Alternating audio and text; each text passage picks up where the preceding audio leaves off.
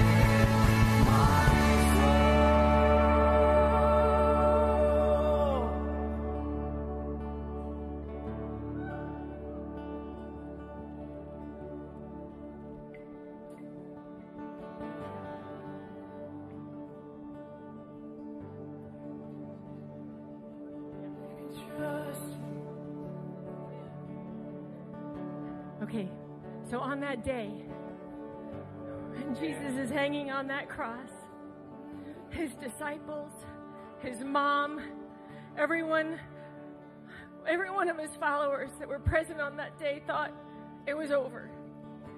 Everyone thought they were staring at the death of their dream. Every one of them thought they were, uh, that they had probably believed something wrong, that this wasn't the fulfillment of the promise that they had been waiting for. Every one of them were, were looking at, at death. But it wasn't over. And we, we knew it wasn't over. But they didn't yet. And I, I felt like the Lord um, said there's people in this room that are looking at death. They're looking at something in front of them that feels like it's over, that they thought was a promise. They're looking at something in, in front of them in their life that um, is showing up like like it's done, like something failed, like it's just dead. And if that's you, could I ask you to be bold and just raise your hand? Because I feel like there's a promise from the Lord for those people who feel like they're staring at something that feels like it's over, like it died, like like there's that the promise is not going to happen. Is that you? Who is it? Raise your hand if you feel that. I know it feels vulnerable. I'm seeing hands go up like this, and that's fine too. But I'd like us to go back into that song because the proclamation of the Lord as we're staring at death on that cross is twofold. We don't know what your plan is, but it's not over. It's not over. It's so not over. It's not over. It's not over yet. He alone gets the final word. It's not over yet. Over Afghanistan, it's not over yet. He alone gets the final say in this earth. He gets the final say in your life. His promises are, are true and holy, and it's not over. So that's why we can stare death in the face and say, It is well with my soul, because we know someone greater than death itself.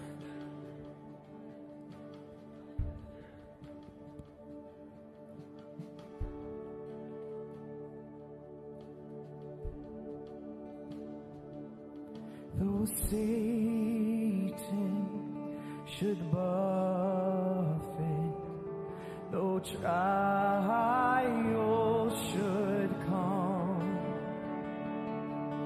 let this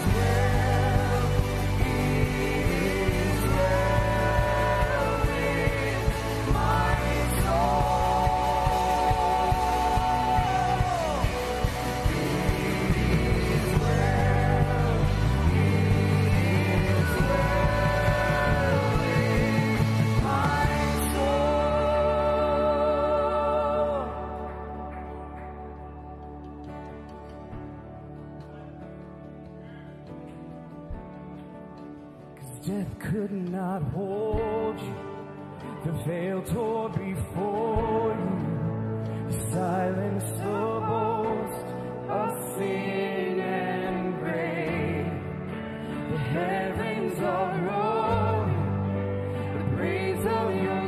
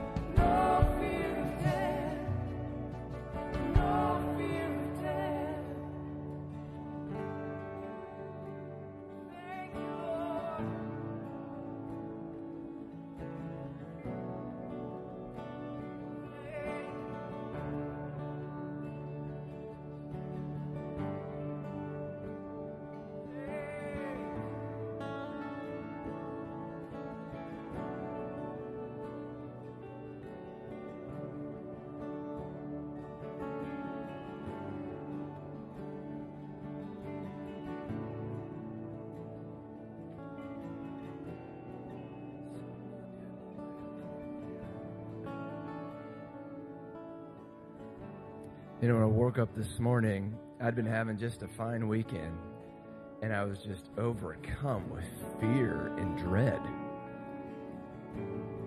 Just You know, no good reason. And apparently, Craig, you had similar experience too.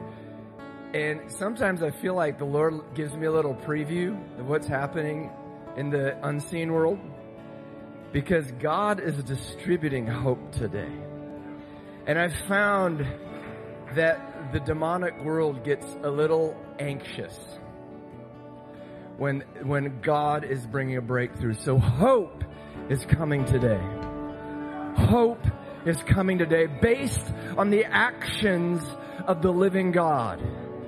Jesus Christ, the Son of God, took everything upon himself, died. In Colossians 2 it says, he made a public spectacle of the authorities at the cross, was raised to life. Ephesians 2 says, 1 and 2 says that he's seated beyond all rule and authority and every name that is named. Ephesians 2 says as your faith is in Jesus, we are seated with him above all rule and authority in every name that is named. So sometimes the gap between what actually is in our experience, there's some space and God wants to bring that space up into reality. Up into reality. Brian was saying we have no fear of death. Whoa, seriously? Seriously? Seriously not afraid to die? That is what Jesus has given us. I gotta admit, I'm still a little afraid of death from time to time. Are you? But Jesus is bringing us up into something, into His life, His courage. The way we face the hopeless is we walk straight at it. Because we're in Christ, the one who's been risen from the dead. It's not our battle to fight. We just do it scared and walk straight at the thing we're sure we'll never be able to defeat because it's true we can't defeat it. Jesus has done it at the cross and through his resurrection. So Lord, we ask that you would close the gap between what we know to be true and our belief system, Lord, our experience. God, we repent of our doubt and unbelief. We repent of our distrust. We repent of the way we soothe ourselves and cope with our fears that someone other than Jesus. Thank you for your patience. Thank you for forgiving us, even in this right moment right now. Lord, where I've tried to soothe my fears with the approval of people or finances or entertainment or anything other than the face of Jesus Christ given to us by the power of the Holy Spirit. And Lord, we say, we look to you now and say, we can't do this without you. We can't even trust you without your help to trust you. But oh God, we want to trust you. We want to be like children who don't need to know the answers. We don't need to know all the, the answers to all the complex arguments. We just need to know our Father has us. Lord, take us into this childlike simplicity. We long for it. We long for your easy yoke, Jesus. We long for your easy yoke. And I hear Jesus bringing to my mind the words in, in Luke, I believe it is 10 or 11. It says, Don't fear, little children, because my Father wants to give you the kingdom. He can't wait, but wants to give you the kingdom, His order in our lives. His order in our lives. God's going to do something really cool today. We've got a guest speaker that I'm telling you, Drew is just carrying hope. It's just so cool how the Lord has arranged this whole morning. But Jesus is smart. So that's, why are we surprised, right? Let's take a moment, give a high five, a hug to somebody next to you, and then you can be seated. Then we're going to hear from Drew.